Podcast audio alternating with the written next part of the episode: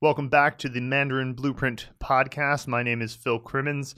Today's podcast is our eighth, and we actually recorded it in its entirety two days ago. Uh, but about five minutes in, the audio and screen recording simply stopped, and we weren't aware that that happened, so we only discovered that last night. So today is the re record, and hey, that's fine. Sometimes when you re record, it's even better than the first time. So we will go in with some announcements and get into some questions after that. If you're new to the podcast, we do have a bit of a format to it.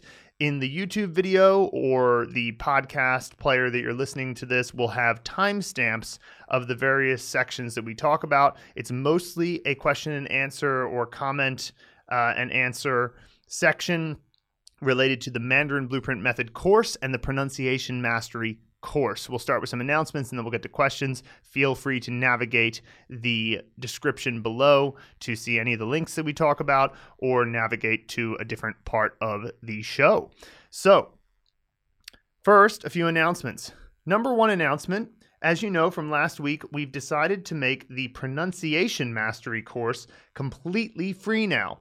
And so we've also put it up on Udemy, which many people uh, who are watching or listening to this podcast may be aware of. Udemy is a platform for all sorts of online courses. Our pronunciation mastery course runs on our website as well, but we have now put it up on Udemy also. And so the first announcement is really more of a request. If you are a fan of the pronunciation mastery or just a fan of Mandarin Blueprint, and you have a Udemy account or you're willing to make one for free and leave us a review, that would be great. It's so helpful to get reviews on Udemy because we have a free course and they don't tend to put free courses on their front page unless there are good reviews with it.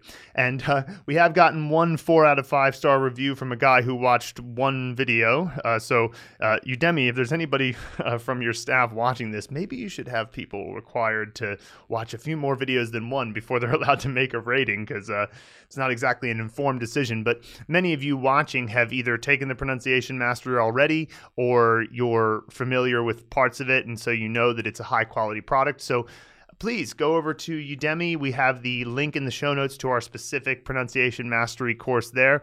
And if you leave us a rating there, it's extraordinarily helpful to promoting the course. So many of you have gotten great value out of it. So uh, these little things they really do go a long way. And so uh, that's first uh, starting off starting off the course starting off the podcast with a bit of a request. But next we'll go into some new stuff that we've added to the course. So we're giving you stuff too. And so that's phase five. Phase 5 of the Mandarin Blueprint Method course is our newest addition to the materials. So, phase 1 of the course is all about character components and characters. So, we start with very simple character components that you don't have to know anything about Chinese to understand. A simple horizontal line, a vertical line, a dot, these types of basic components, and we put them together to create simple characters. Now, we do this from levels 1 through 6. Now, from level six, 7 through 12, you enter phase 2. Phase 2 is focused on vocabulary. So, the majority of Chinese words are made up of two characters. So, when you learn two characters that make up a high frequency word, everyday use word, we tell you what's the best way to remember this word. And so we focus on that in phase two.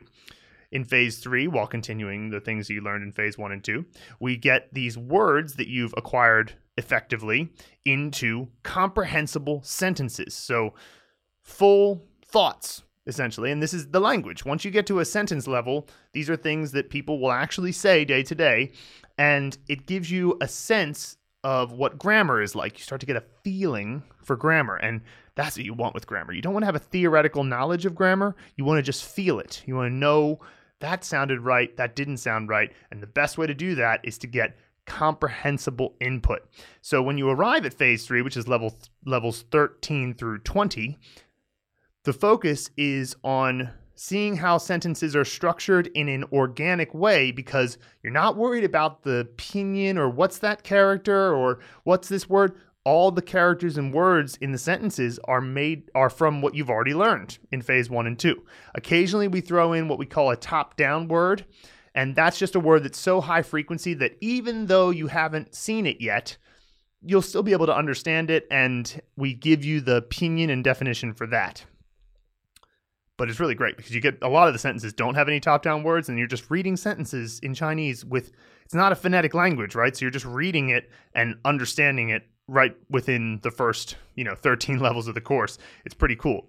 Then you enter into phase four of the course, which we talked about a couple weeks ago on the podcast, some updates we did to that.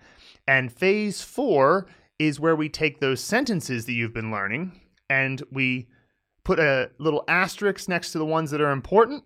And then we say, okay, these sentences that with the asterisks, they actually make up a longer opinion piece or a dialogue or a little short story, usually a paragraph, maybe two paragraphs, quite short. And so now you're starting to see sentences in a greater context. And why would you bother with this? Well, and the reason why I, I talk about this is because I didn't get that I needed to do this in my early days. I stayed in phase three for way too long. I was looking at individual sentence flashcards forever, every day, just click, click, click through Anki.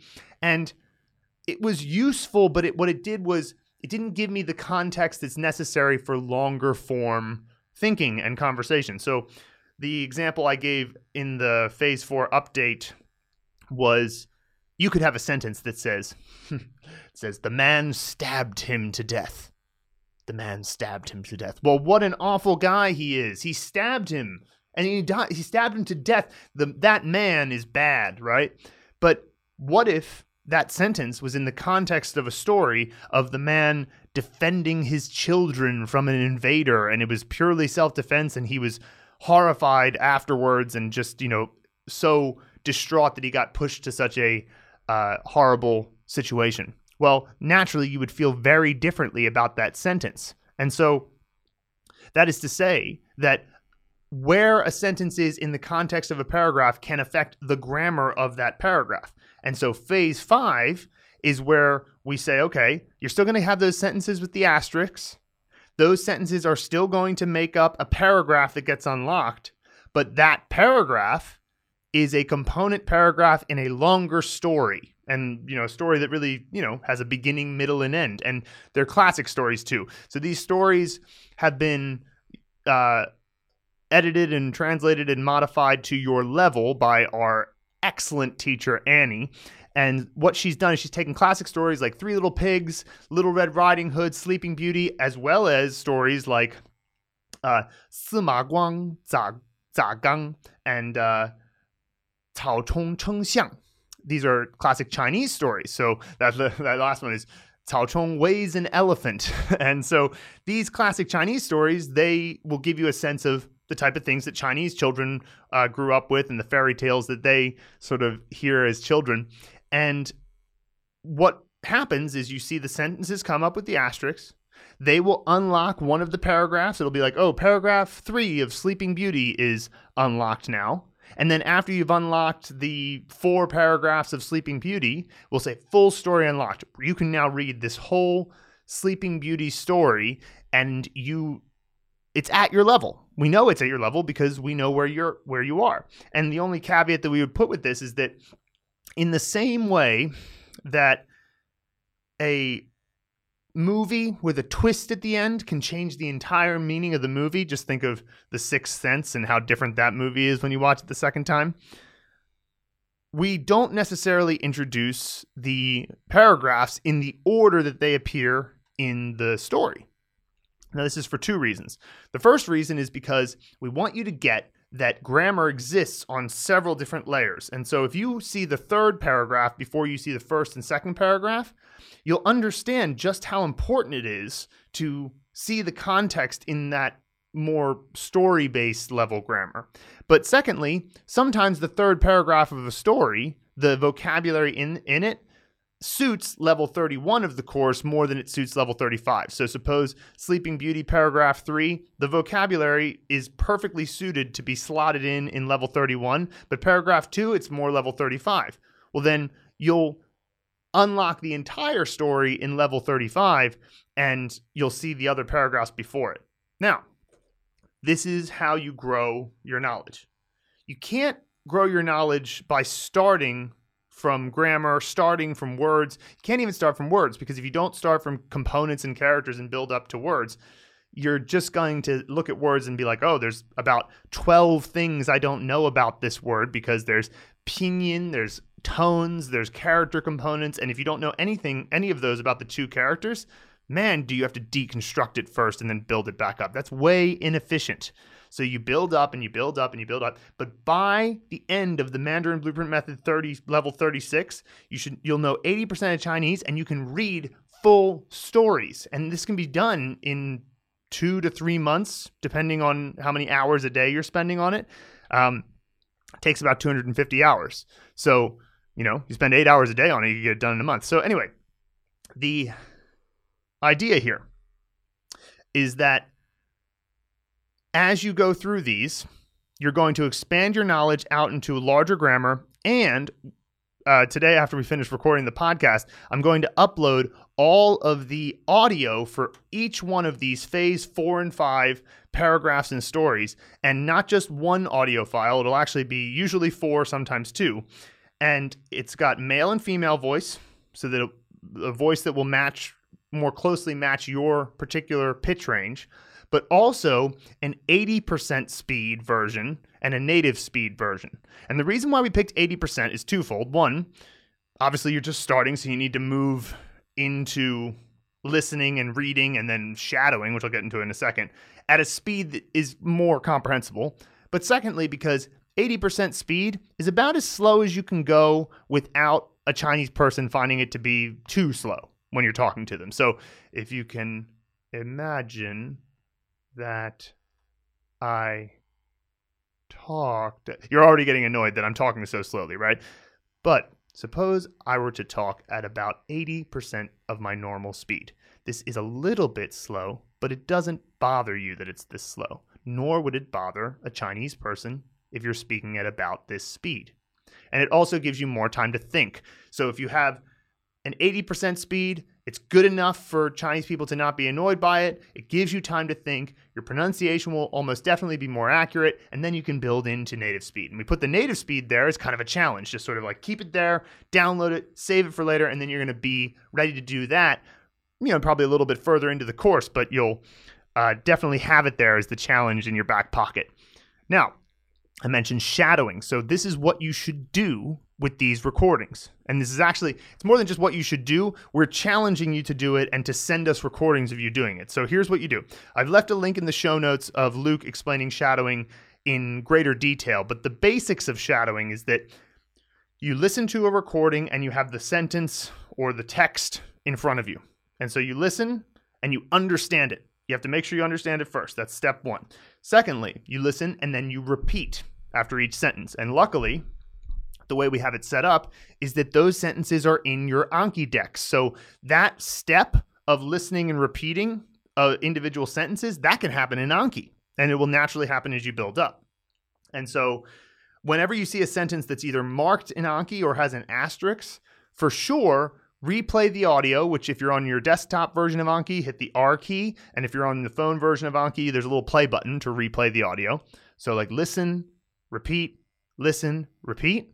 And then finally, you press play and you say it at the exact same time as the native speaker and try to mimic them precisely. Try to be as precise as you can.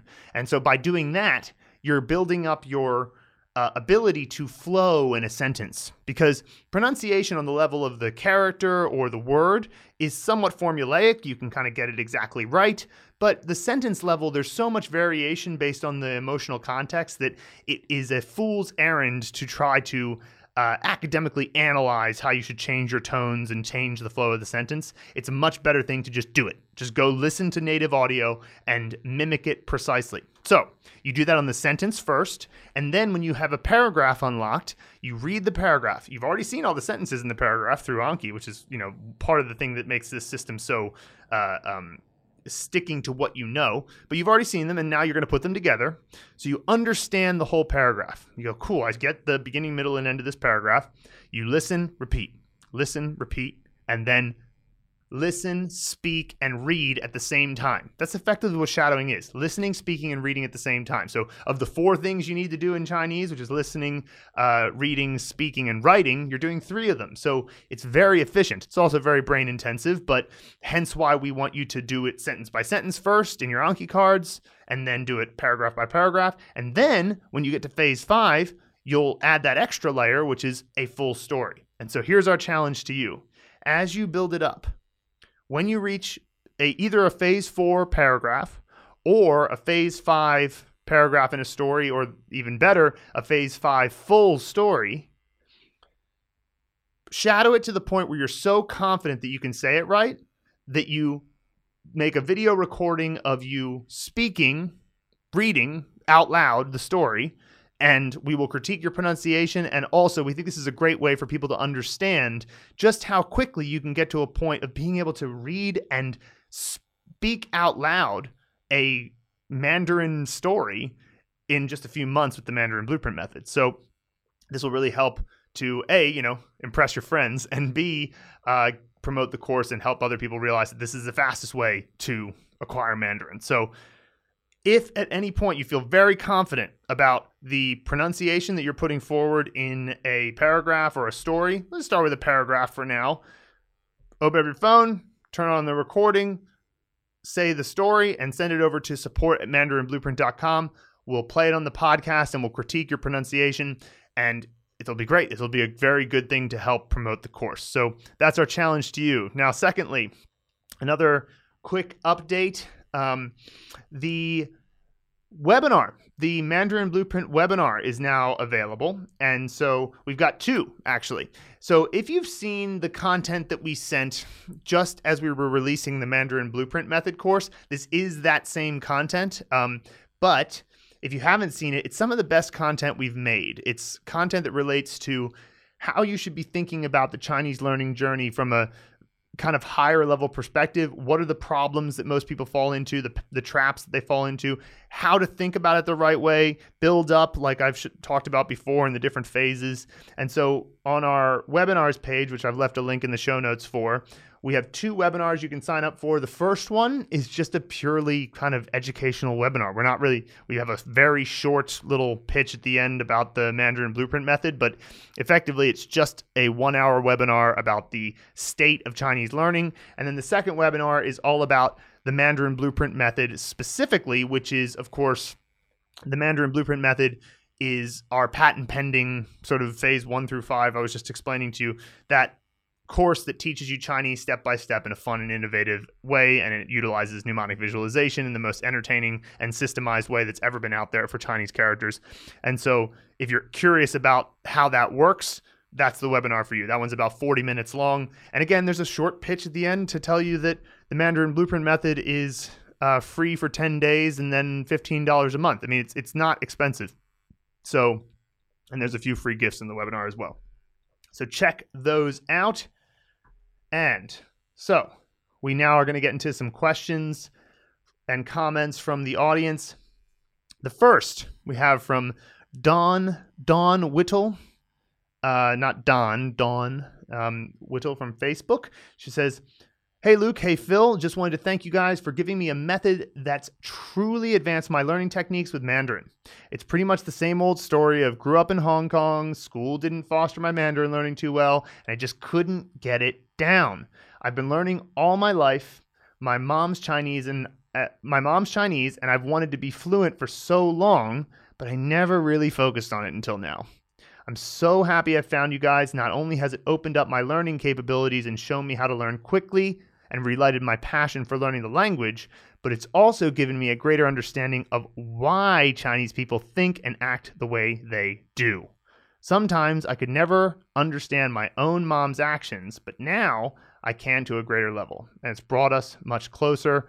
Sorry for the rant, but I'm just so grateful to have found your course.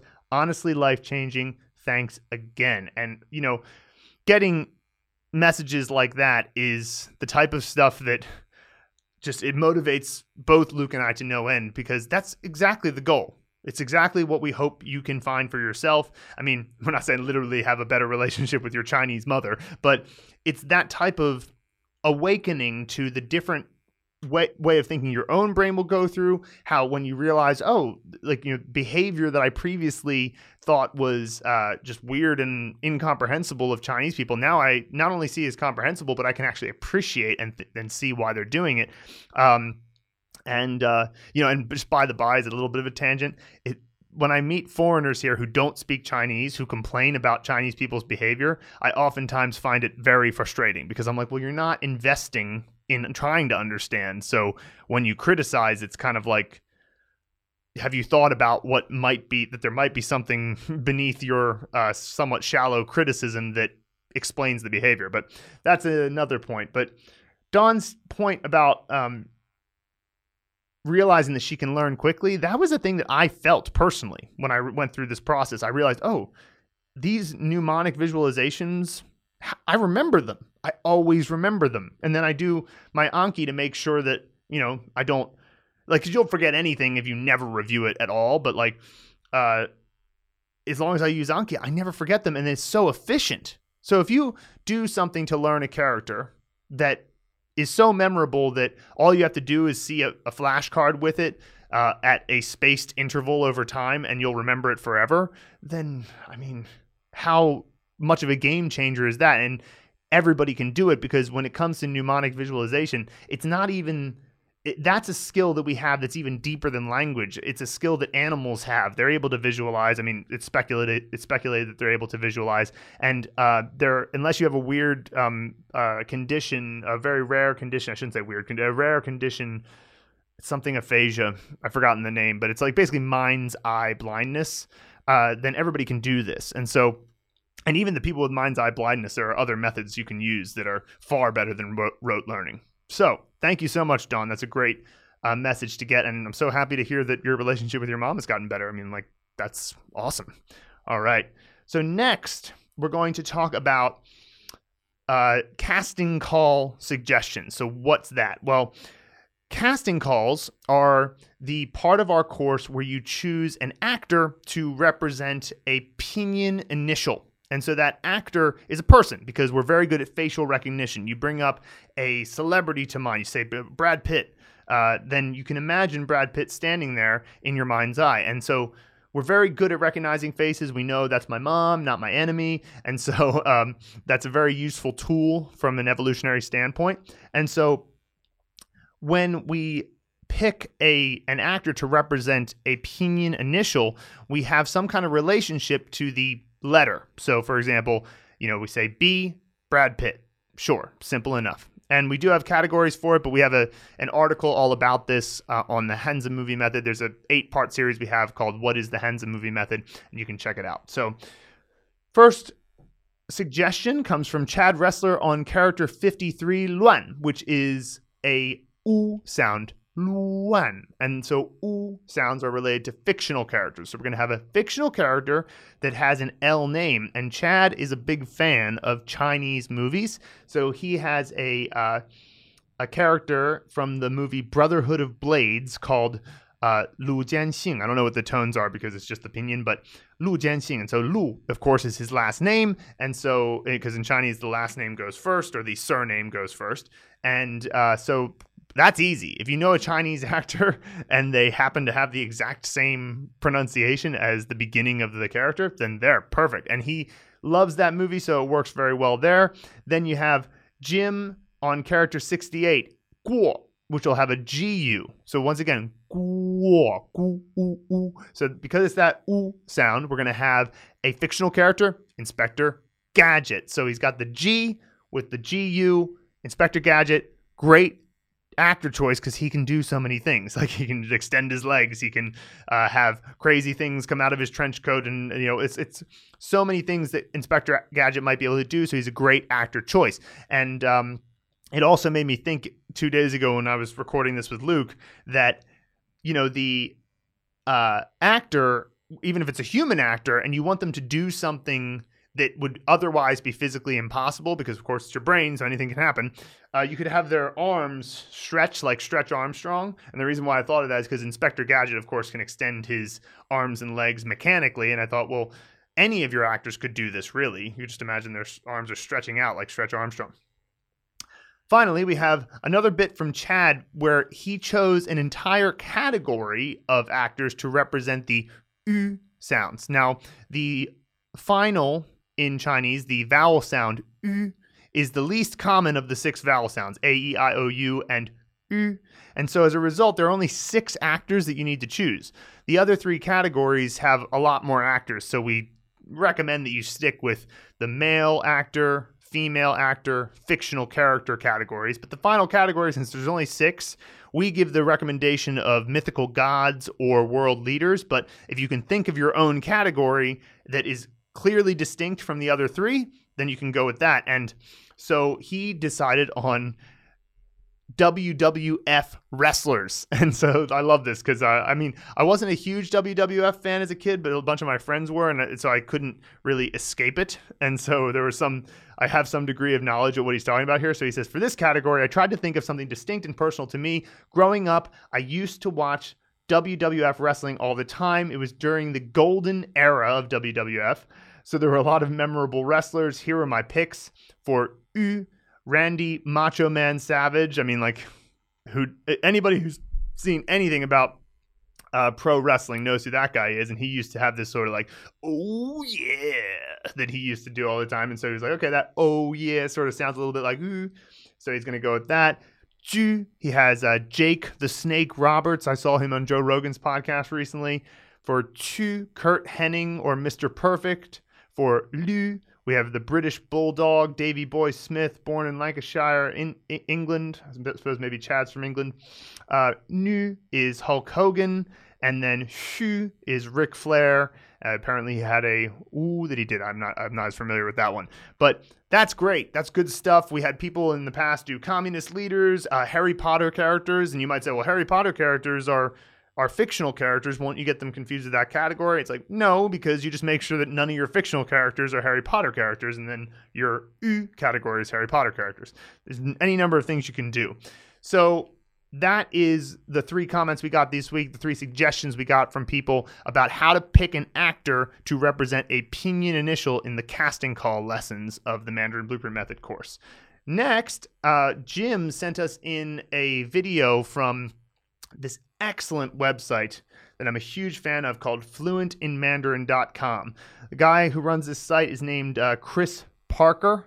Excellent Chinese. He's got the right, you know, attitude about learning Chinese, and I um am a huge fan of what he does, and uh, I've seen a lot of his articles, and so he came out with this article recently that I found to be very uh, sorry, it was a video recently that I thought was worth you know doing a little bit of a reaction to because it's very relevant, and I just want to make sure that you guys know that he's got a great website, and I have no problem promoting it because what Mandarin Blueprint does oftentimes doesn't really conflict with what other Chinese learning resources are doing.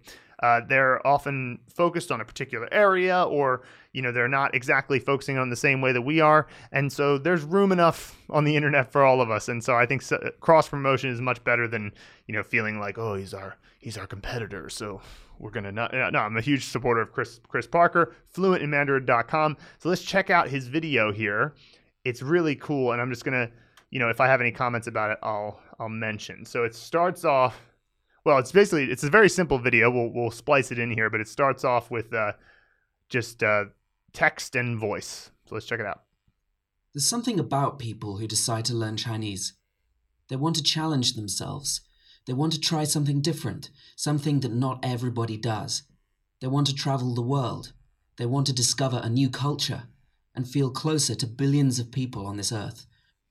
So that is one of the things that I find to be most compelling about wanting to learn Chinese is that it just has such an incredible bang for your buck in terms of potential relationships. No other language can claim that. Mandarin Chinese is you you could learn Spanish and you can, you know, double the amount of people that you know if you're an suppose you're a native English speaker. You could learn Spanish and you could double the amount of people you could know. There are more Mandarin speakers in the world than all English and Spanish speakers combined. So it's just what an incredible way to get access to all these other potential opportunities, relationships, you know, well, we'll, we'll continue. Or just that one special person. People tell you Chinese is the hardest language in the world. They tell you you're crazy. Why the hell would you want to learn Chinese? That's what they asked me. I certainly believe that somebody asked this of Chris Parker at some point, but it's interesting because I think that now that that question won't come up as much. And it's completely yeah, I get why people ask it because they literally think it's impossible. They, there are people, and Luke was saying when we were recording the podcast the other day that he met two people in Vietnam that just straight up told him, they was like, nope, you're not going to learn Chinese. Uh, and there is a bit of a weird sort of self doubt in that. But now the the idea of people being skeptical of why you would want to learn Chinese, everybody's like, yeah, that's probably a good idea. I mean, like that sounds hard. Maybe it's impossible, but they're not confused about why you might want to do it because obviously China is just like I'm such an important player in the world now, and uh, you know nobody really questions it in that way anymore, unless they're kind of unaware of world events. But uh, that said, though, I do get this feeling, and I do definitely hear the idea of it's impossible, and that's of course a load of nonsense. They tell you you can't learn to speak Chinese fluently. The pronunciation is so difficult. There are so many characters you'll never remember them. And sometimes you tell yourself these things too. Exactly. Exactly. So it's only when you tell yourself that these things are true that it starts to actually become a problem. Like, I mean, if somebody tells you that you can't remember all the characters or the pronunciation so hard and they're not currently trying to continue, then, I mean, just whatever, shrug it off because they didn't persist, they didn't uh, persevere. And so, you know, it's easy enough to shrug off, but it is something that you can look at and feel a bit. Um, if you start to take in their negativity, it's it can become something that you actually start to believe. And when you start to believe it, that's when they got you. That's when their negativity actually affected your own life. And so uh, yeah, don't let that happen. It's like it's so silly because the other thing too about it is that Chinese gets really easy once you get enough characters under your belt. It gets really easy. It's such a simple language once you get down to the nitty gritty of the grammar. And uh, and of course, now that pronunciation mastery is free, you know what's wrong with the pronunciation? You're gonna have no problem with pronunciation. How are you gonna remember the characters? The Mandarin Blueprint method. And I'm sure that a lot of uh, uh, Chris Parker's resources are excellent in that area too. I saw that he has a pronunciation course as well, and I'm sure you know it's excellent. Sometimes you get that feeling that you just can't understand anything, or you hmm. think you're saying something right, but the other person just can't understand you, or you forget a word or a character for the tenth time. Yeah, so this thing about that you forget a word or a character for the tenth time. How about you just think of it like this? That's going to happen, right? And it's if you know it's going to happen, it's going to happen less if you use the right methods, but it's going to happen. I mean, there's so many characters and words, and then you're not going to be exposed to one for a while or a word for a while, and then you're just going to forget it and whatever. It's of course it's going to happen. You're not taking into account when you have that thought how many words and characters you didn't forget, which is way more than the ones that you did forget. So when that if you just have the attitude of yes, of course that's going to happen, then you'll you know, it, it, when it arrives it's not surprising and then you just shrug it off. Believe me, I've been there.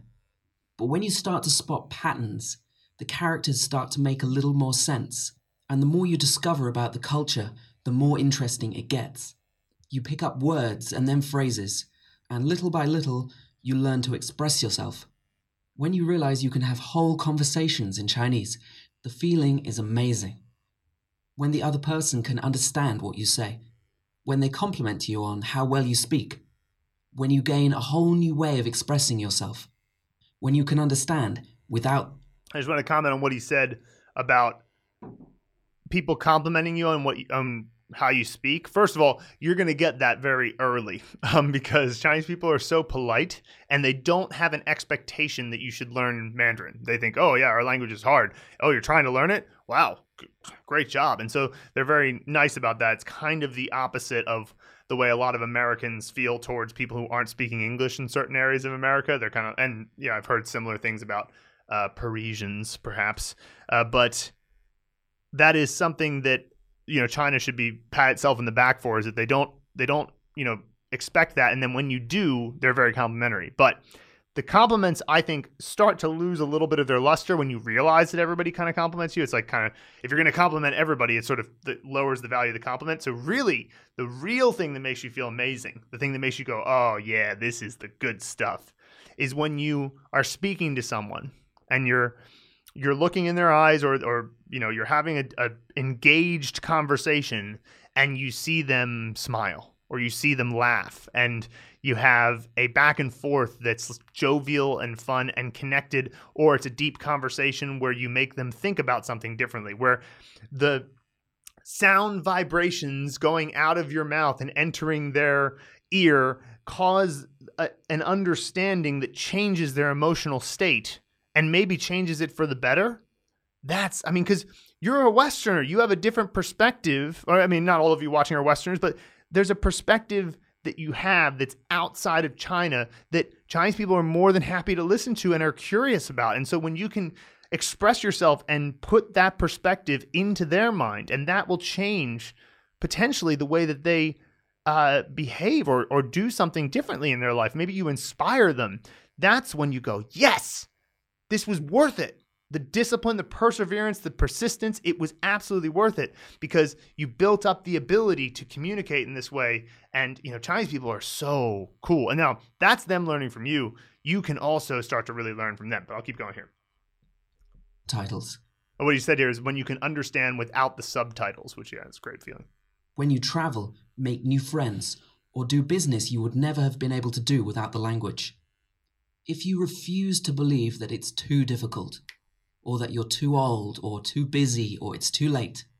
If you see difficult characters and pronunciation as a challenge, and you're willing to take things one step at a time, instead of expecting everything to happen overnight.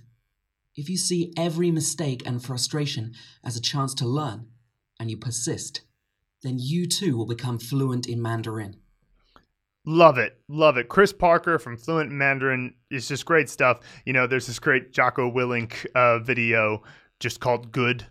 And he just talks about how whenever you run into a, a an error or something that doesn't go your way or something doesn't happen the way you had planned, just say good, right? Because there's you want to say, well, it's bad though. Like I did, I forgot a word. It's bad. It's like, well, no, because here you are in this moment. You have an opportunity to solidify the word.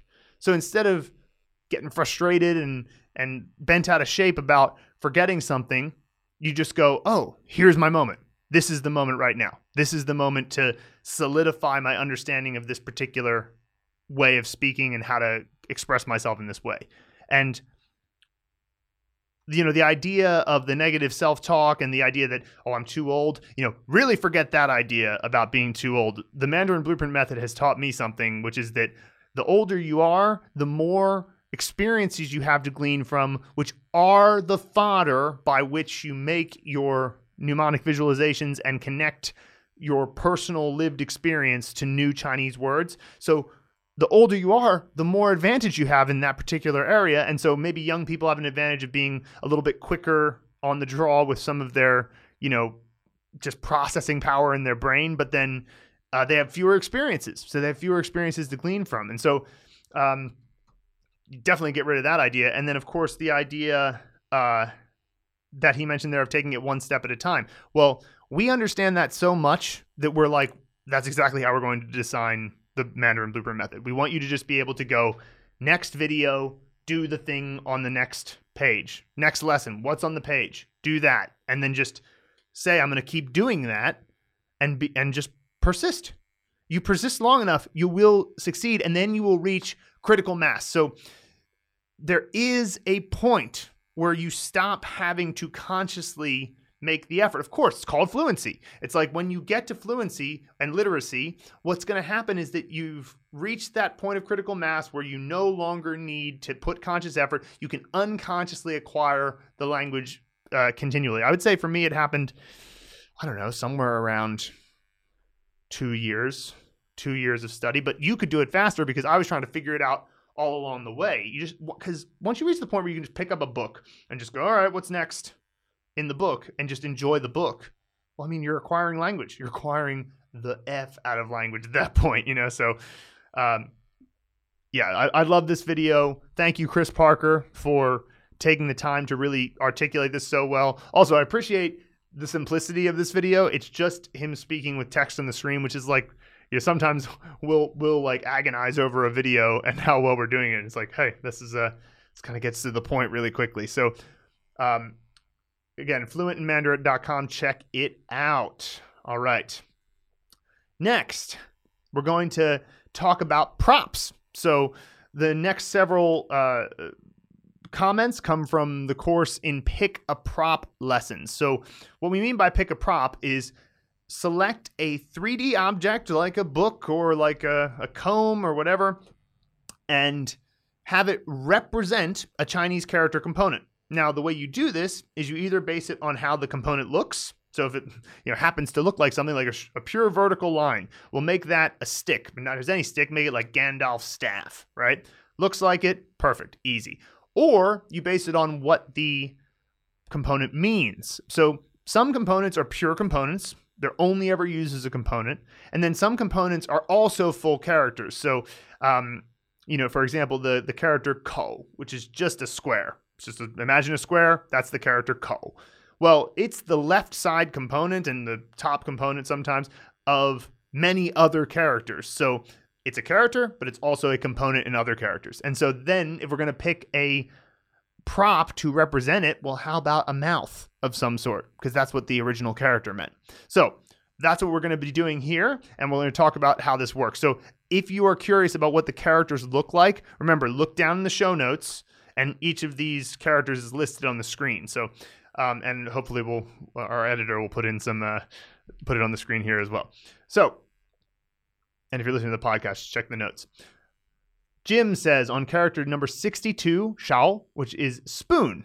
He says, I chose a Chinese style spoon as my prop because a Chinese spoon looks more concave and indented than a typical Western spoon. So, uh, if you haven't been to China, first of all, I mean, obviously they use chopsticks, but that doesn't mean they don't use spoons at all. But usually, the spoon they use is a, um, it's it's a porcelain ceramic spoon, and um, it's uh, white and it has like a little bit of a flat bottom, and you know it's usually used for eating rice and stuff, and soup and all of that.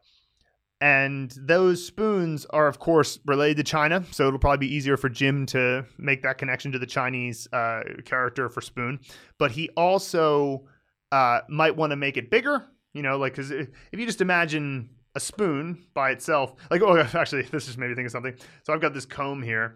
Uh, if you've ever seen the movie Spaceballs, there's a scene where they're saying, uh, comb the desert to see what you can find. And they, of course, Mel Brooks takes it literally, and they have a giant comb that they're running across the desert sand, you know, to comb the desert. And uh, that giant comb, well, that's an example of what you want to do with your props. Make it so absurd that your brain knows, okay, that's an important aspect of this visualization. If you just make it a regular size spoon, you're more likely to forget it because it just seems like an everyday object. But if you make it bigger, if you make it glowing or neon pink or whatever, it'll be much easier to remember in the scene. Um, okay, so next we have on character 64 the character Le. Now we recommend a hatchet for this because the character Le, when it's used as a prop in a prop as other characters, as a prop in other characters, it um it just kind of looks like one side of it is a sharp uh, end, and you could have it could act as a hatchet. So what Jim says here is l and z, the very next character, look similar. Now z means child, and the horizontal stroke represents the arms of the child. So if you imagine the characters l and z next to each other, that's the only main difference between them, and so you can imagine the arms. So what he did is he says, okay, then l is just the a child but with no arms. and it's like, you know, that doesn't mean that. It, it, by the way, it doesn't have to be graphic. It doesn't have to be like their arms were cut off and they're in horrible pain or something. Uh, it's more just like they just don't have any, and then that will be very memorable. you know, it's like it's not very it's not very pleasant necessarily, but it's quite memorable. So that's perfectly fine. Uh, and next character, so the very next character. we suggested a child, some kind of iconic child, and we I think we recommended a child prodigy as a possibility. And so what Jim did, he said, all right, well, child prodigy, prodigy Mozart. Mozart's like the might be the most iconic child prodigy of all time, and I think he's right because, you know, uh, Mozart was like writing symphonies at something like four years old. It, I, he was out of out of his mind talented, and he also Mozart. Just as a side point, he wrote in ink. He never made mistakes. Bach was the same way you know, Beethoven made mistakes all the time. He was just like agonizing over his music. And in some ways, I think that's why Beethoven is like kind of a little bit better. anyway, so next, character number 74, Shang, which is means above. And uh, picking a prop for when it's in other characters. And he says a lightning rod from the roof of the house because it's always on the top of the house. That's the idea. You want to think about what's the nature of this? It means above. Well, is there anything that's always above? Well, you can think of that then that's a perfect representation of it, so long as it makes sense to you and it relates to the meaning of the character. Next, we have Julian on character 55. So this is a uh, a moon. The char- the meaning of the character is moon, and it's going to be used in a lot, a lot of other characters. It also, as a component, it ha- actually also has the meaning of flesh. So this is one of the few props where we say you can have two alternates. So like you have the the moon, if that's more its meaning in the character, or you could have like a giant walking, talking steak or something to represent flesh. And uh, he says, "You were right, Phil. Mooning was a terrible prop." So uh, he originally thought, "Why don't I just have my actor mooning, like you know, uh, revealing your posterior? Why don't I just have my actor mooning?" the you know other elements of the scene but we said eh, that's not the best way to do it though because that is an action. And you really want the action of the scene to be what's representing the meaning of the character, not the character components. So uh, he said, You're right, Phil. Mooning was a terrible prop. I ended up going with a disco ball or one of those mirror balls, uh, which is sufficiently moon like. It works quite well for making scenes that are concert parties, discos, etc. But really, Julian doesn't even have to just be concert part, concerts, parties, or discos, you know, because there could be just some absurdism to it. Like it could be a very formal occasion. Everybody is like ready. Like imagine people in a courtroom and they're all very serious and somber. And just while that's happening, there's a disco ball like creating the light in the room and it's like dark and creating that, that reflection. It's also very visually iconic. You walk into any room that has a disco ball going and you just. Uh, when I think of that, I have feelings come up of like, you know, uh, at any time I've been in that situation, which is usually a context of hanging out with people, relaxing, having a good time. So that's great because the more visual it is, the easier it is to remember. Excellent choice. And yeah, it is enough like a moon, spherical object that reflects light. I mean, hey, the moon is not giving off any of its own light, it's reflecting light just like the disco ball. So, all right. Next, Julian again on character 168, Jue which is the main character in the Chinese word 决定, which means to make a choice. And there's a bunch of other words that's used in, but it's probably the most common one. And the right side component of this is a mix of our component for a horse's head and uh, the character for large, which could be a number of different things, but maybe Clifford the Big Red Dog is a good uh, choice because it's also Da, the character. Uh, this basically just looks like a person with their hands out like this. Uh, that component is also quite related to dogs in ancient Chinese. So, you know, Clifford the Big Red Dog is a good choice. But he was saying, I found it difficult to integrate the horse's head and the Clifford the Big Red Dog into the scene and the next two scenes because it comes up for three characters. So I combined them into one prop, the Eiffel Tower, because if you look at this character, it kind of looks in this component of the character, the right side component, it kind of looks like the Eiffel Tower. And so I think that's fine. And so I thought I would give an insight into why we didn't make this its own prop, which is purely a choice. It's not something that is right or wrong. And it's perfectly fine that Julian made this the Eiffel Tower. Um, the reason we didn't make this its own prop is because this right side component, uh, in all characters of frequency in Chinese, when where this right side component comes up, it's never combined with more than one more. And we have a rule which is that we don't want to go over three props in a scene because then it starts to get a little bit tenuous. You got to remember your actor, your set, which room in the set to represent the Chinese tone. You got to remember your t- your three props, and then you want to make them interact to create the meaning of the story. If you start to have four props, five props, it gets a little bit hard to remember everything. So we try to keep it under three. And because this one will never go over three, we thought, well, we're not going to waste your time teaching you another prop. And there's also another thing, which is that the Eiffel Tower um, is symmetrical and this uh, prop is not. And then later there is a component called uh, Yang, which is the um, a character that looks just like the Eiffel Tower. It's very symmetrical. It's it's ju- it's exactly this character with that little open bit on the end closed off, and so maybe that would be better for the Eiffel Tower. But you know, all things considered, it's uh, perfectly fine what Julian did here.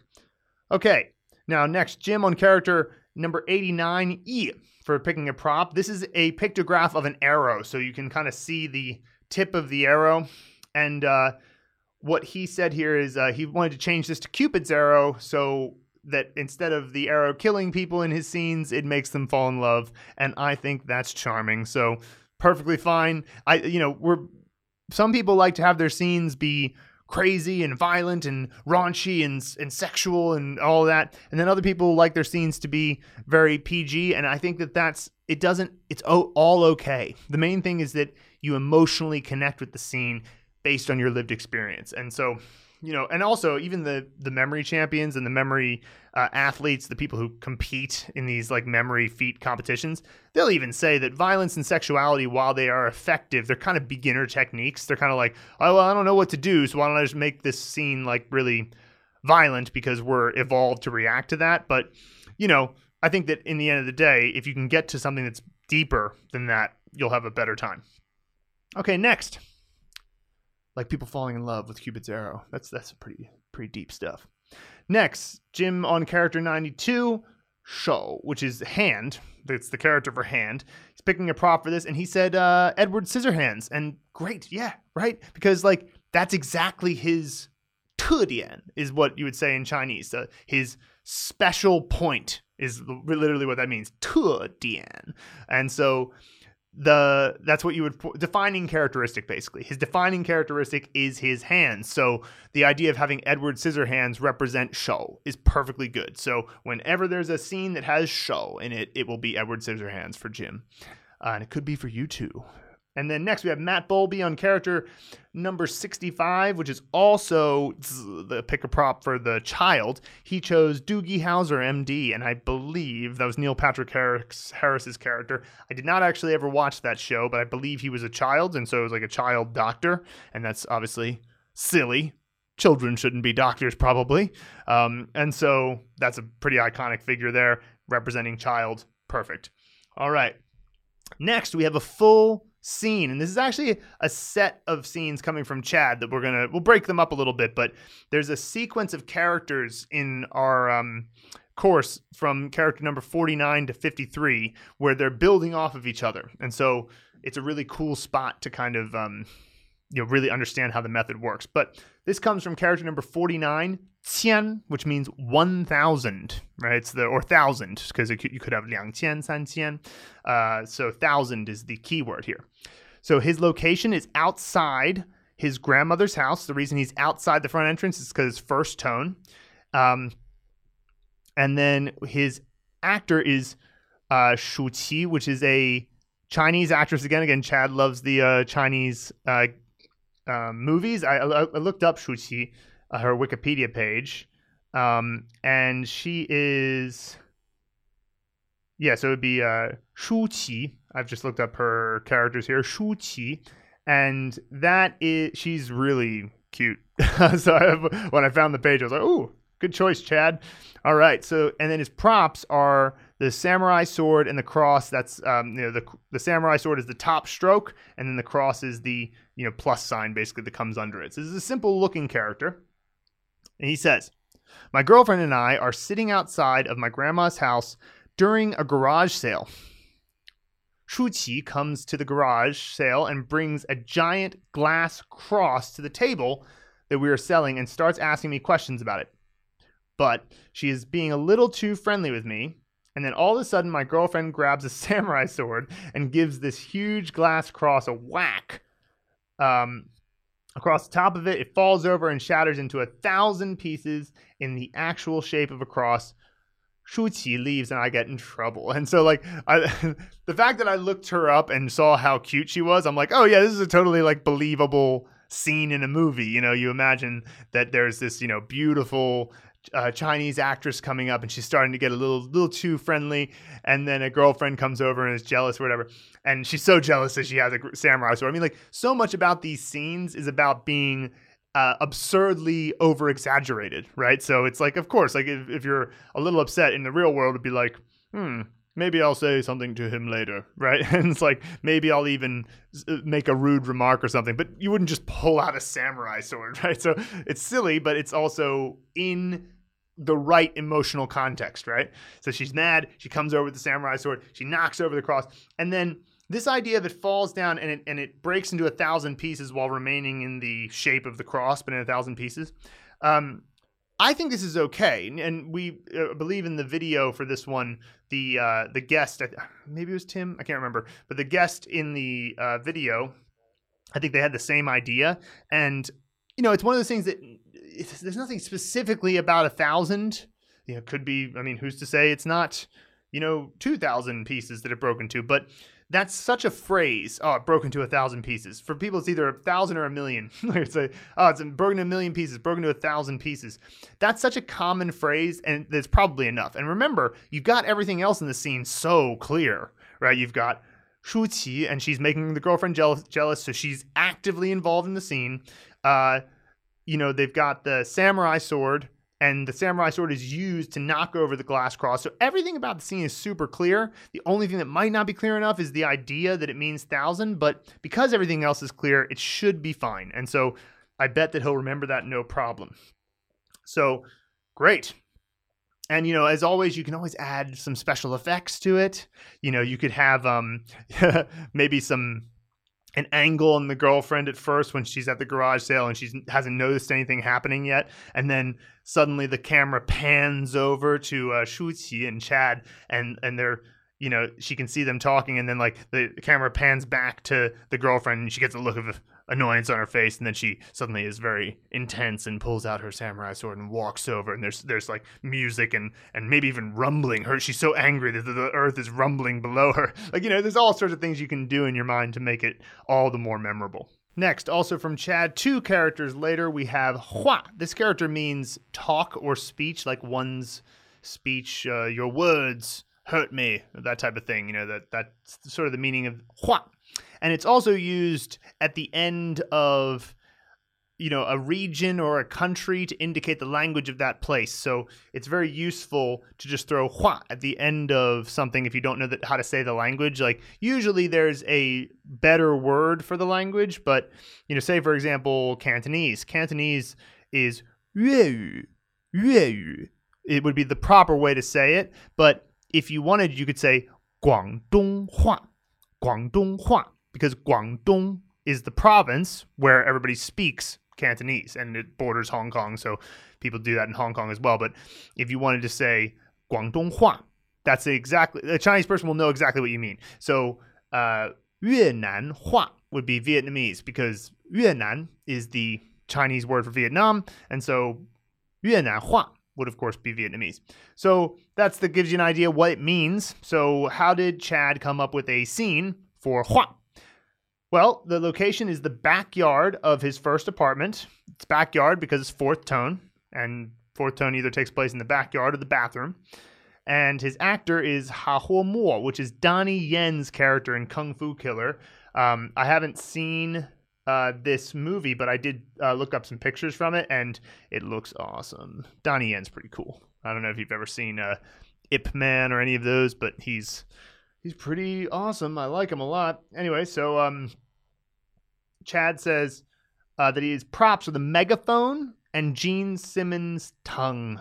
I love that as a prop for tongue. So the left side component is the speech component. Naturally, in a character like Hua, that means speech, you can expect to see the speech component, and that's a megaphone. Pretty clear. And then you've got Gene Simmons uh, it's really he has here Gene Simmons' tongue, but it's really Gene Simmons as a whole person because he has potentially the most iconic tongue of any person, but certainly in rock and roll. He's the lead singer of Kiss. So here's his scene Gene Simmons is performing classic Kiss songs in the backyard of my first apartment, but he is singing them in Mandarin. Along comes Ha Ho Mo, who starts speaking to Gene in Cantonese through a megaphone. Gene Simmons, not recognizing the language, sticks his tongue out at him and keeps singing in Mandarin. So, I hold up a sign to Gene that reads, That's Cantonese talk. And he just sticks his tongue out at me and sings rock and roll all night. So, visually, I love this scene. I think it's really fun. the idea of Gene Simmons giving a concert in the backyard of your first apartment, like, I mean, that would be so cool. You know, and you want to put yourself emotionally in that situation if possible. You want to imagine how would I really react in this situation? Uh, I think it could use a little bit of editing for this simple reason The props are all clear, the location's clear, your actor's clear, that's fine. But the ultimate thing that makes you think of the definition is the word talk being on the sign that you're putting up towards them. And of course, it goes back to what I was saying before 普通话 and uh, uh, 广东话 would be the way that you would refer to Mandarin and Cantonese. Uh, just throw hua at the end, and that's like, you know, that's Mandarin talk or that's Cantonese talk. But that requires, it kind of sort of assumes a knowledge of Chinese before you learn the character. So I don't think that's enough. I think you need to have something more visual. But here's how you might do it because speech is not exactly um you know it's not exactly a clear thing visually i mean you can see somebody talking but why is that the important thing so what you might want to think about is how you could show contrast how you could think about what does Gene Simmons normally do? Well, what Gene Simmons normally does is put on rock concerts, right? And so if suddenly in the middle of his concert he started giving a speech and Ha Ho Mo comes over with a podium and like sets up the podium for him in the middle of the concert so that he can start giving a speech, that would be something so visually profound, clear that it's uh, about speech because it's not something Gene Simmons would normally do, that it would be a bit more visual. But just to be clear, uh, Chad very well may remember this scene the way that he did it.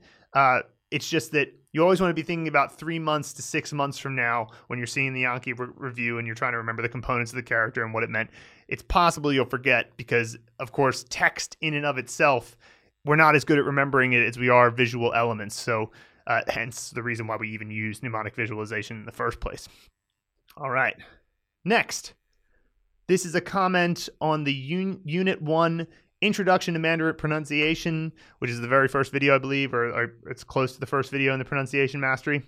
This is looking to be a great course. I've studied for about six months on and off. My pronunciation of syllables and pairs is pretty accurate, people tell me.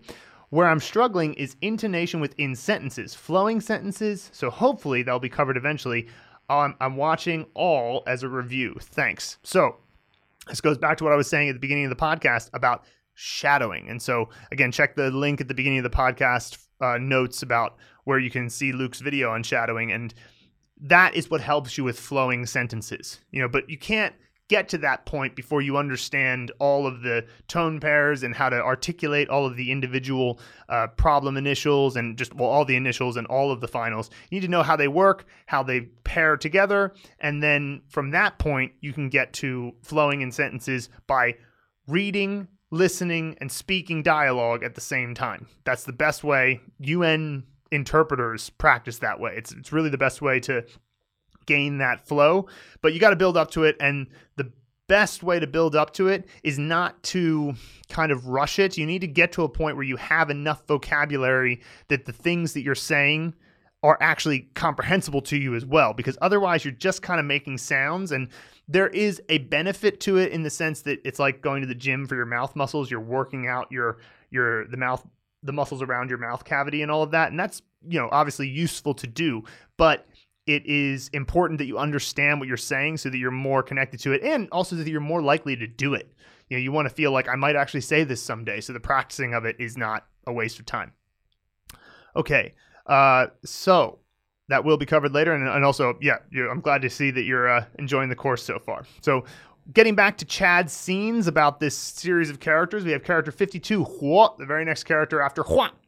And so because it, it starts off with HU, it'll be the same actor again. It'll be Ha Ho Mo.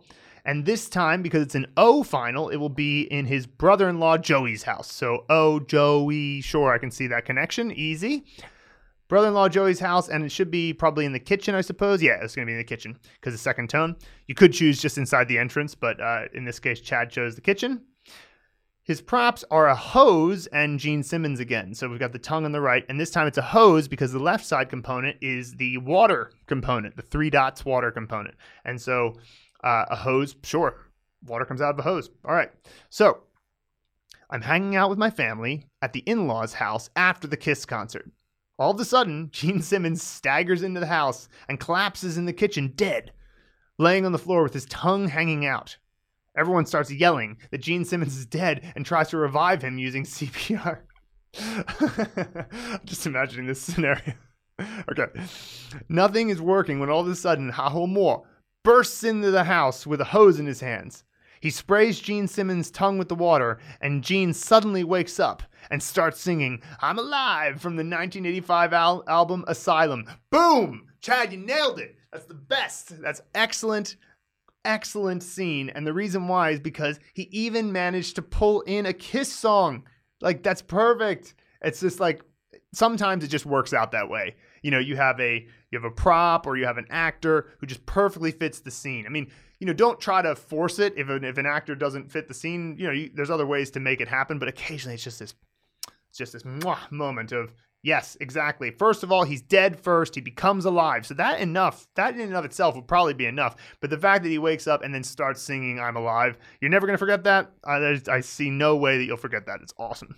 Okay, the very next character uh, is Luan, and so this time we have the Lu character, and this is um gonna be his actor is a guy named uh, Lu Jianxing and Lu Jianxing, I believe, is was he the guy from Brotherhood of Blades? I believe so. Well, anyway, so the the idea here is that um, yeah, yeah, it's a uh, Lu Jianxing is the is a character in the movie Brotherhood of Blades. So uh, there's a Wikipedia link in the notes for this movie. Man, Chad really likes his uh, Chinese movies. It's awesome. And so he's in the backyard of his grandma's house once again. He's has Lu Jianxing as his actor because it's Luan. And then he's got Gene Simmons' tongue and large hooks. So he says here, I'm in the backyard of my grandma's house with family as we celebrate the 4th of July with a Kiss concert. So once again, I love it. It's just like everything's Kiss concerts with the tongue.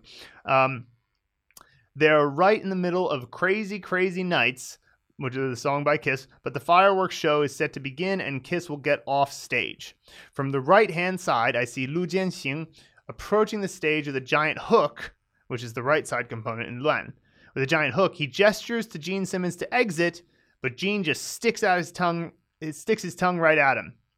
With that, Lu Jianxing uses a giant hook to yank Gene off the stage. Right at that moment, fireworks begin going off and chaos ensues, ensues on stage as a brawl breaks out. Okay, so the meaning of this character is chaos, lan, chaos. And it can also just mean messy, which is kind of cool. Like, it's like uh, the way that Chinese conceptualize just having a messy room is it's chaos. And so, um, everybody has a different conception of chaos and this is perfectly fine like you know things get pretty chaotic but what i would say is a small little adjustment you can make to make it even clearer that the meaning of this is chaos because the props and the actor that's all fine that's all working well is maybe at the beginning of the concert everybody is sitting in a perfectly orderly way and they're not and they're not even really dancing. They're just kind of like clapping after the song in a perfect way and then putting their hands back down and just being very super overly orderly. However you can exaggerate people being orderly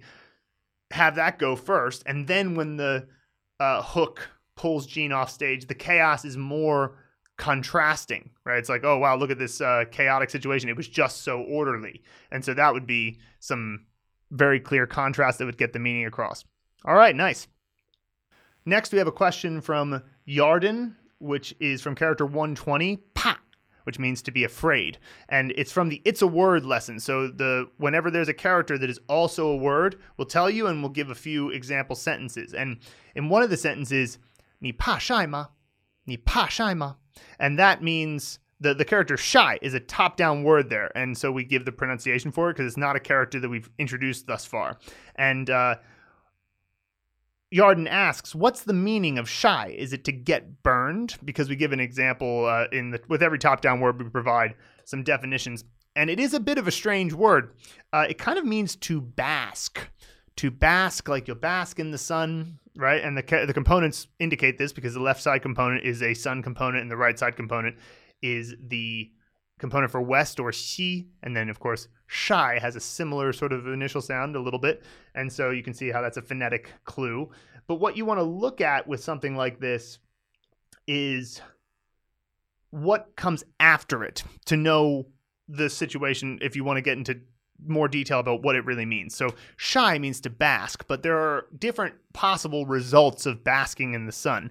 And the reason why this this sentence might exist in China is because it's funny in in Chengdu, which is a pretty cloudy city, when you'll see more umbrellas when it's a sunny day than when it's a um, rainy day, and it's because the sort of belief here, especially amongst uh, women, is that less tanned skin is more attractive. And you know, these cultural things they come and go. It's like when I was a kid, tanner skin was really attractive apparently to all the um, uh, girls I knew in my age group, but it, it comes and goes uh, uh, with different cultural periods. But at the moment, the idea here in China amongst a lot of women is that tan skin is less attractive. So the reason why somebody might be afraid of shai or basking in the sun is because they don't want to get too uh, dark or tan and that so that leads me to a few words you could use with shai to kind of get a sense of it so the first one is shai hei which means to bask in the sun with the result of becoming darker or hei so shai hei means to tan right? And so that's the construction of the word. There's a verb shai to bask and then there's a result hei to become darker to become dark. Now there's another one which is shai shang shai shang, and that means to get a bad sunburn.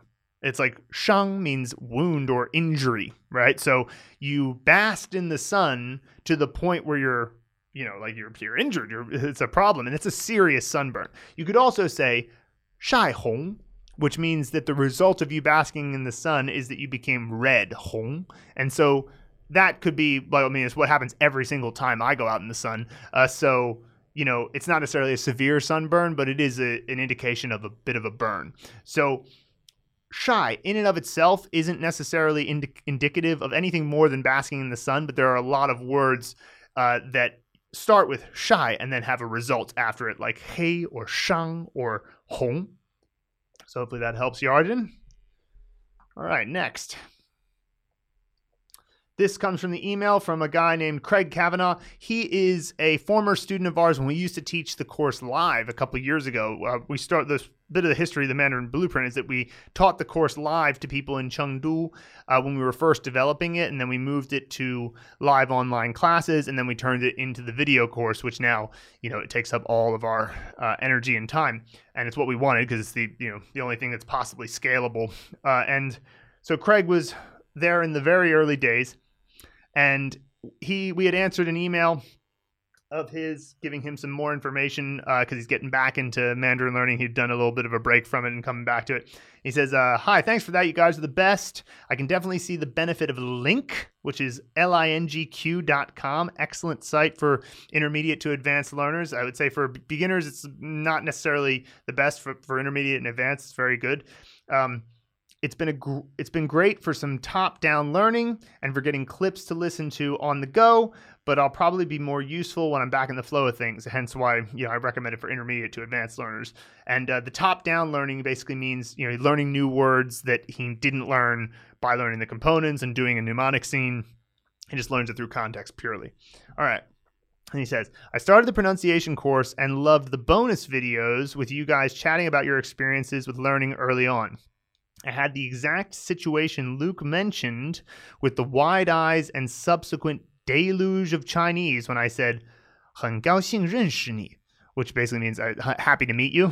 and if you say it with good pronunciation, people will go, oh my gosh, you speak Chinese. And then they'll just start, you know, giving you a deluge of Chinese because they assume that you can speak it because your pronunciation is so good, which is kind of like a good uh, feeling in a way, but it's also kind of like, oh, you don't understand. I don't know enough vocabulary yet. Um, it's actually what made me decide to focus on learning again and that I wasn't a complete lost cause. Major credit goes to both of your help back in Chengdu. I can see that the course has only improved since since then, so I'm looking forward to seeing what else you have in store. Exactly. The best part of having good pronunciation is the confidence it builds in you. Like he was going to quit. He's going to quit. And then he said to somebody, 很高兴认识你. And they went, "Oh my gosh, that guy's Chinese is sick."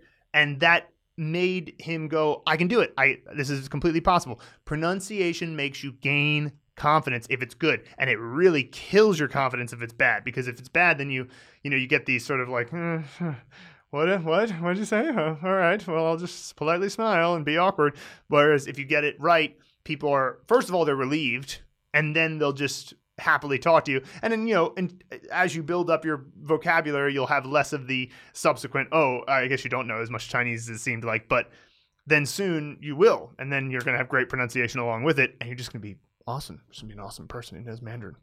All right.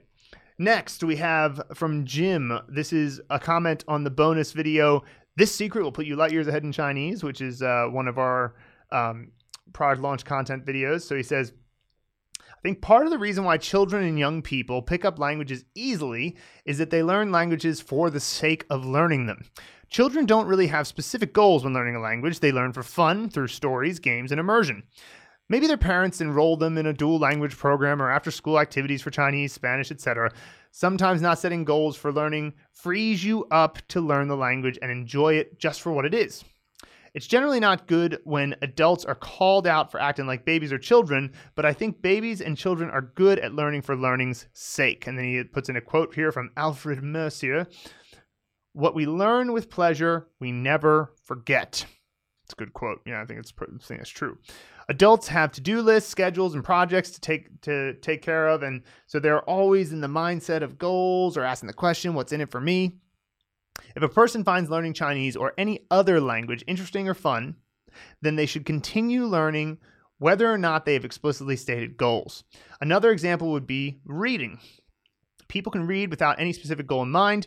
They can read a book for leisure or for pleasure. Some people read in order to write a research paper or study for an exam, so they have a goal. Keep learning, feeding the language module, reviewing with Anki every day to develop a lasting memory of the language and have a skill for life. And so, you know, this is an interesting topic because it's essentially the topic of how much should you make Chinese just a part of your life, a, a habitual activity that doesn't even require thought, and how much should you, you know, set an aim and move towards that aim and, you know, kind of have more of a goal based, target based approach.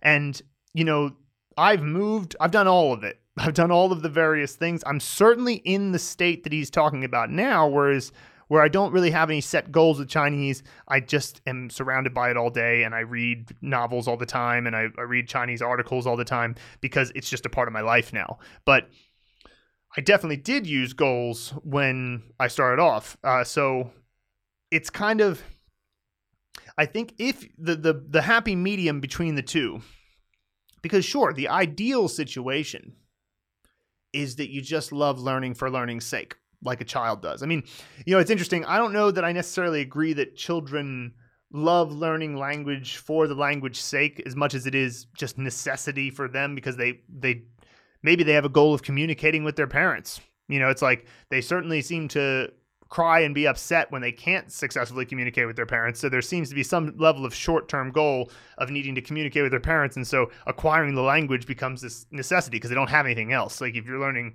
Mandarin, you can revert back to your native language if it's your second language, but kids don't have anything else so they have to learn. But, you know, there is definitely a lack of self consciousness that kids have. They don't have as much, you know, oh, I said something wrong or I did this thing uh, not the way that I was supposed to. So therefore, I'm, uh, you know, uh, I'll have this negative self talk. They don't have that, which is great. But I'm not necessarily convinced that they don't have a goal. Um, and so I think the happy medium is that if you have a goal, the goal needs to be clearly related to like a higher order goal. And what I mean by that is that, you know, why are you learning Chinese? If it's just for Chinese's sake, then that's amazing. But usually it's you learn Chinese because then it will open up opportunities to for you to do something that therefore makes you what? Right? And so, for example, you might say, I want to learn Chinese so that I can connect with more people, so that I can communicate in such a way that helps their lives, that they can help my life, and we can have a mutually beneficial, uh, you know, ma- maturation process that is overall positive and therefore encouraging the ability for me to look at myself and say, you're a good person, right? Suppose you want to be a good father, right? Well, a good father is not an actionable goal, but it is the result of many actionable goals. So if you articulated it down, so like, okay, so be a good father means spend time with your children, means take care of their necessities, means, uh, you know, be attentive and all of that type of thing. Uh, well, okay, spend time with them. Okay, how do you spend time with them? Well, you uh, go to sports, you do whatever, and then suppose that you found out that like, uh, you know, giving them little tickles, you know, like maybe t- giving little kids little tickles maybe you find out that's horribly traumatic. Like some new scientific study comes out and it's like, oh, tickling a child is horribly traumatic for them. And we didn't know because they were laughing, so we thought it was fine. But it turns out, oh no, it's terrible. Well, that's an example of where your individual action was originally intended to meet a goal, but you realized, oh, it didn't didn't fit right? And so you just change the action. You wouldn't want to say, I'm a bad father now, nor if you make a mistake in your Chinese learning, say, oh, well, I'm bad at learning Chinese or I'm not a good citizen of the world or something like that. That's way too big of a leap. You just want to adjust the actionable behaviors. And if you can see this behavior that I'm doing right now, this Anki card that I'm looking at right now, this paragraph of text that I'm looking at right now, if you can emotionally understand how that is connected to your higher order goal of successfully learning Chinese so that you can, you know, communicate with more people and be a good person, whatever your personal higher or higher order goal is, and you can see how you're going to get there and how what you're doing right now connects to that, then I think that's very powerful. It's very powerful because it is hugely motivational. If you cannot see that connection, it's very demotivating. It's like, why am I looking at this Anki card again? I can't see the reason why. Because sometimes when you get narrowly focused, you lose your perspective and you forget why you're doing something in the first place, you know? And so to go back to the father analogy, sometimes despite wanting to be a good father, if you're in a bad mood and you're you know, you're kind of in that narrow psychological frame of mind, you'll neglect that goal for the goal of not wanting to be annoyed and the kids can be annoying sometimes so you'll be dismissive or whatever. And so these are all just things that are a reminder that if you want to have goals be successful you must connect them to something that's bigger. Something that's bigger than just the individual step of the day but while recognizing that those there's no way to get to something bigger other than individual small steps. So it got a little philosophical there, but hey. All right, so next we have Dev Chen on tougher initials explanation video. He says, uh, My Chinese pronunciation sucks. In other words, it's absolutely atrocious. Well, let me put some, let me just say right up front. My pronunciation of every language apart from English and Chinese is also atrocious. So everybody starts off sucking. It's just the way it is. All right, so he says, I have made it to this point so far, and these lessons are a treasure and a delight. They represent true hope for me, a possible path for rescue from pronunciation hell. I love this guy's like, you know, way of getting across this point. I think that I think the thought and effort that was put into this incredibly well organized and comprehensive course is nothing short of phenomenal. Thank you, gentlemen, for what you have created. And so, you know, I, that that's why we made it free because this is the best way to start learning Chinese. It's the best. It's the best. It's the best. You got to have good pronunciation. Builds your confidence. It makes you feel hope. Makes you feel hope. I mean, that's what you want, right? Let's feel hope for the future and not despair. So I'm so glad to hear that, Dev. Keep it up. Just, just every day. No zero days. No zero days. That's the key. Okay, next we have a uh, question that came from the email, and it was also a comment in the Unit 1 wrap up. We had a bit of an exchange with this guy named Phil. And so he said, uh, Wow, the m- mouth reverberation tip is excellent. And it was sort of something where I, I had noticed that when I'm speaking Chinese, that more of the uh, sound from originating from my vocal cords is reverberating in the mouth cavity as opposed to the throat cavity. There's three possible cavities mouth cavity, throat cavity, and nasal cavity. The only sounds in Chinese that reverberate in the nasal cavity at all are the ones that end in n or ng, like un or ung, but they're not that much. It's a little bit, but it's not too much. So basically, that leaves the mouth and throat. And when I speak English, I have a very throaty voice. It's rather low and throaty. And so if I'm falling back into old habits and I'm not really focusing on my Chinese very Chinese pronunciation in a way that is, you know, proper, I'll tend to be speaking more like I do in English with a too high of a throat articulation. And so that made I just sort of realized that because you know you can catch yourself. You, you, you sort of know when you're falling back into an old habit, and that's when I would hear myself in a recording or something and go, "Oh, you sound like an American speaking Chinese as opposed to a native." And so I was like, "Well, what can I do about this?" Well, if I pay more attention to the sound reverberating less, you know, I, I could do this when I'm in English. I could sort of put make sure that the sound is not too much down the throat and not staying there. It's a little bit awkward to do it in English, but in Chinese, I've sort of developed that habit. So, uh, 我昨天和的曾经的老师讨论了汉语蓝图的前景. Right? If I'm speaking Chinese, I was just talking about yesterday. I spoke with my teacher about the future of Mandarin Blueprint, and it's like the the sound just it's coming. It's it's less. It's not hanging around in the throat. Is the way you could put it it originates in the throat because that's where your vocal cords are. So it's like there's going to be some reverberation in the throat, but it just it's like it moves out quickly. Whereas in English, my when I speak English, it's almost like it stays there a little bit more, and there's more uh, uh, sort of vibration. So um, when you're speaking Chinese, you might just want to put your fingers around where your vocal cords are and just try to make sure the intensity is not so high. 说中文的时候， 应该摸到这里的这里的烈度，振动烈度不应该太高了。You know, if you do that, then you'll tend to speak with a bit more uh, native-like quality.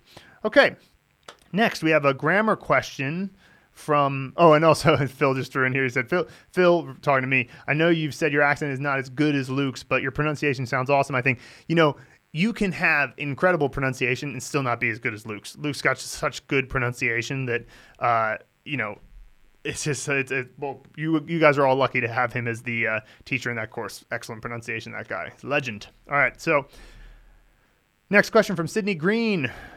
It's a grammar question, and it's from character 186, Da. And so Da, this character is is amazing. It does so many things, but one of them is Da Dianhua, which means to make a phone call. So the Da is the verb part of it. It's the dial, make.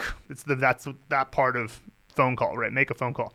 And so the sentence is 你是几点给我打的?你是几点给我打的? And so he asks, what's the function of d here at the end? And that sentence means what time did you give me a call? And so the question 你是几点给我打的 would have an answer something like 我是八点给你打的. And so what's that 是的?你是几点给我打的?我是八点给你打的. What's the only difference? The only difference is uh, the 几 change, which is the question part of it, changes to 八. So what's going on here? Well, the 是 comes right before it, which means that what the person is asking for is an explanation of a detail. Now, you could be speculating about the future, but almost always this is about the past. It's like, when did you call me? Where did you call me from? Uh, so he could say, 你几点是在哪儿给我打的? That would be a double question, kind of. it would probably 你八你八点 This is the way you could do it. 你八点是在哪儿给我打的? Right. So that would be at eight o'clock where were you when you called me? Right? That would change the detail by putting the shirt in, ahead of zai, right? So that's what this how this functions, this shirt duh thing. Now, the duh is essential. That was his main question. Is that essential? And it's like, yes, because it's almost like you're because duh indicates possession, right? This gets a little bit abstract, but what he's saying is like in this explanation, everything that comes before the duh is sort of the thing that this explanation possesses, right? And so it's a little bit too abstract to think of it that way, to be honest. It's better to think of it just as if you're trying to give an explanation of something, put the 是 before the important point. 我是八点给你打的。我八点是在家给你打的。So 是在家 means it was at my home. So like that's the po- important point. Or 我是八点给你打的. It was at eight. That was the point. And so the interesting thing is, sure, can be omitted.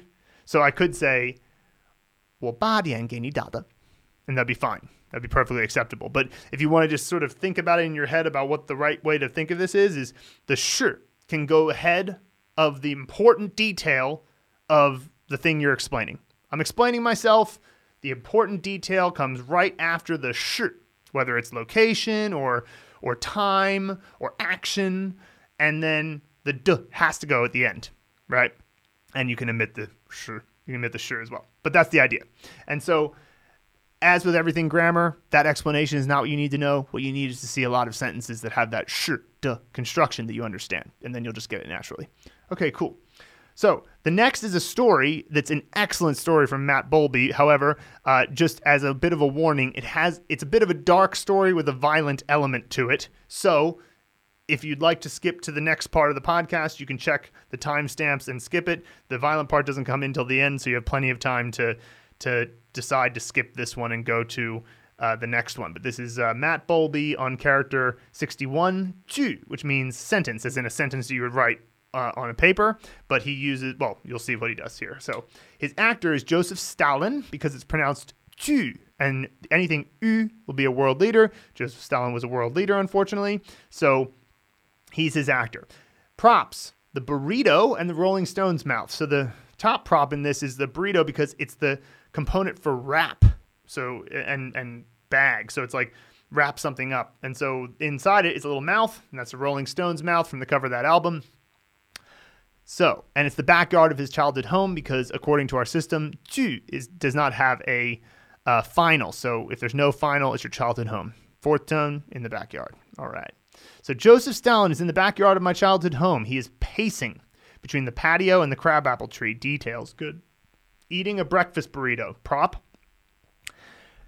There is a severely malnourished prisoner lined up against the crabapple tree, waiting for his sentence homonym death or the gulag. Stalin has, form, uh, has forced him to repeat the sentence I am a traitor all night long, and the prisoner has nearly collapsed from exhaustion. Stalin walks up to him and stares him down. Just then, the prisoner's mouth turns into the Rolling Stone's mouth with the tongue sticking out. Next prop. Repeating the sentence faster and faster, now pleading for mercy as he senses the end is near. Stalin takes his burrito and shoves it into the prisoner's mouth. The burrito explodes like a grenade, blowing the prisoner's head off and delivering Stalin's death sentence. So, the A plus scene, excellent scene. And what he did there was he used a homonym for sentence uh, in English to remember this because the idea of a sentence on a piece of paper is pretty abstract, right? Um, and it's also it's text, which is against the idea of mnemonic visualization, right?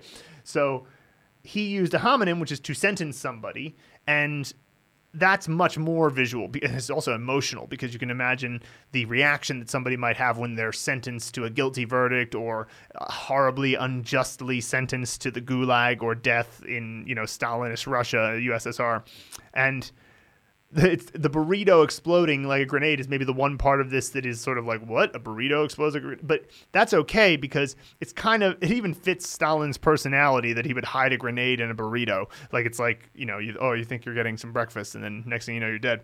And so that is an excellent scene awesome. And you know these sort of it's realistic too because it fits the actor's personality right? It's like Stalin was a maniac so it's like it fits perfectly there. All right next Chad Wrestler on character 55, which means moon. So this is the components that we'll use to end up with the character for moon. And he says, location, backyard of Ed's house, his father in law. Actor is Randy Macho Man Savage, which you'll remember from earlier in the podcast. Uh, the props are the samurai sword, the pliers, and the twins. And in his case, he did Arnold Schwarzenegger and Danny DeVito from the movie Twins. Awesome choice for the twins. All right, so Here's the story It's late evening, and I'm in the backyard of my father in law Ed's house as there is a steel cage match between Randy Savage and Arnold for the WWF title. Immediately, I love the story.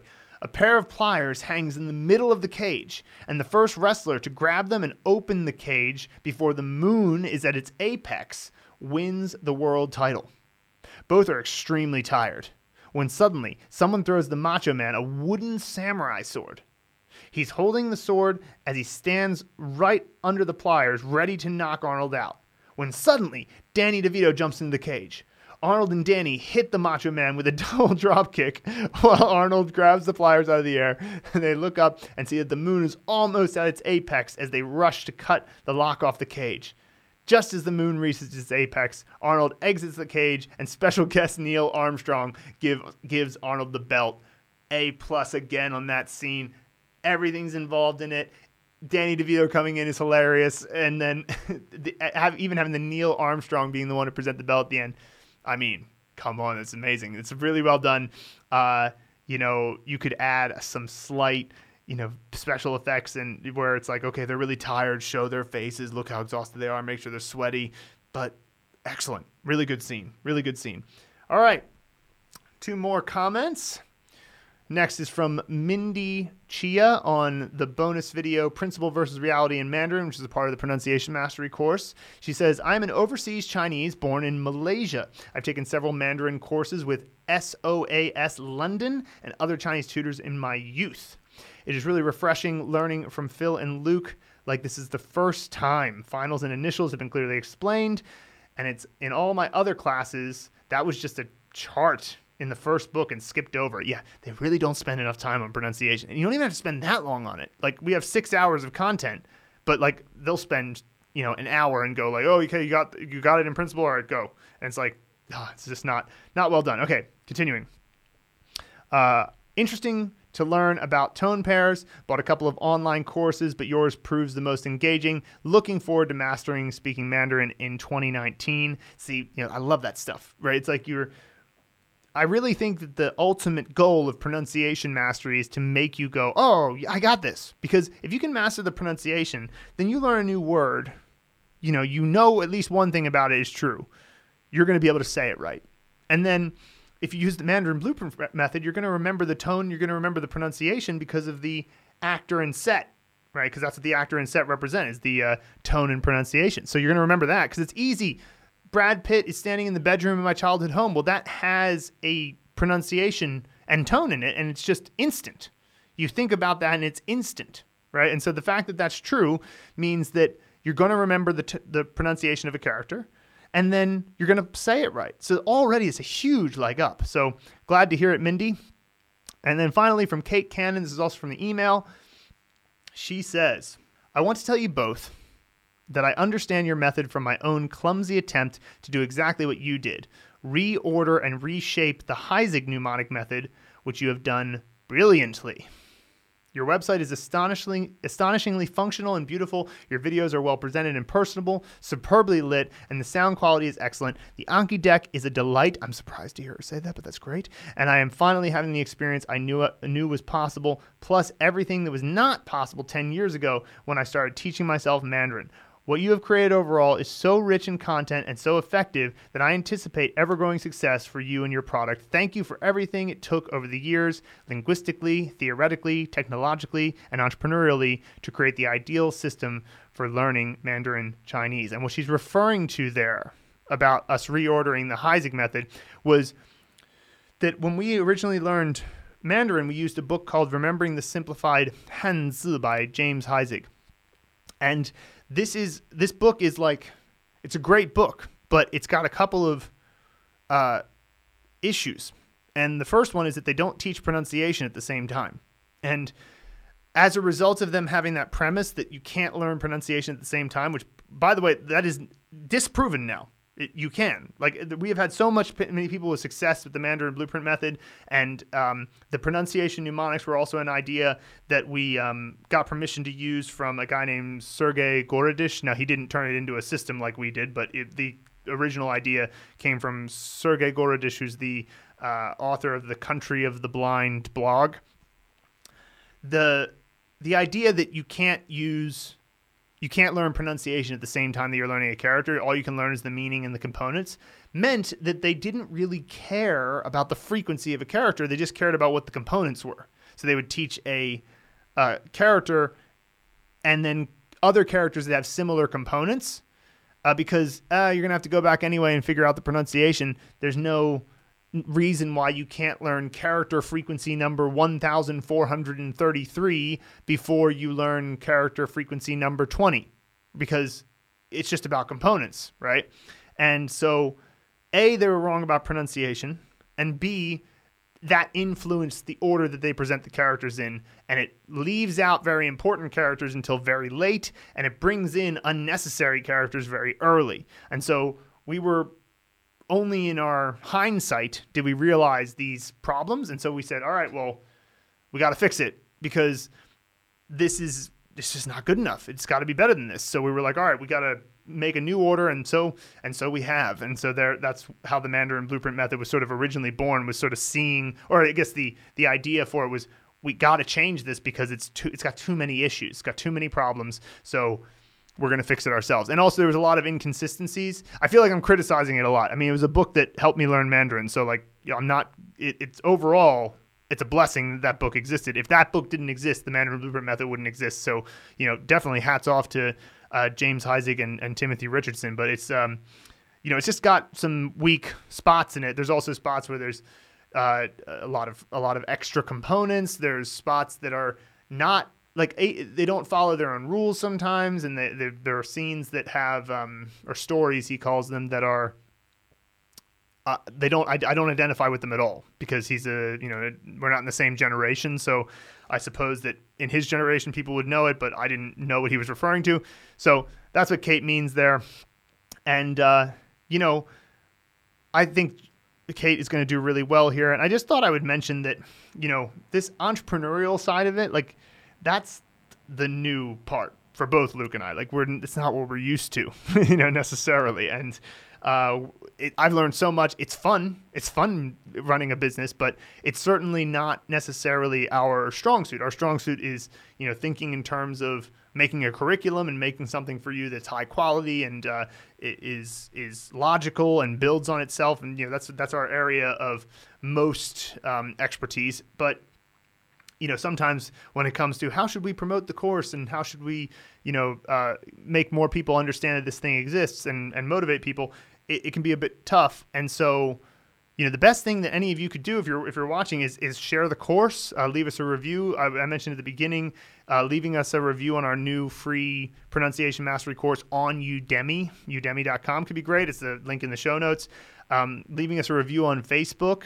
Um, all of this would be really helpful because we want to be able to do this all the time. And, you know, at the moment, we're, you know, kind of holding our own and we're, we're able to kind of uh, still afford to keep the team together and all of that. But, you know, we have to get more people aware of it uh, for it to be a tenable business. And so otherwise, we're going to have to do other stuff with our time just, you know, to get by and pay the bills. So uh, we want to be able to spend all of our time on this, making good content for you. And um, so the biggest thing you all can do to help is share the course, leave a review, and we would all be greatly appreciative. And you can do that on on, on iTunes or Stitcher or wherever you listen to your podcast as well.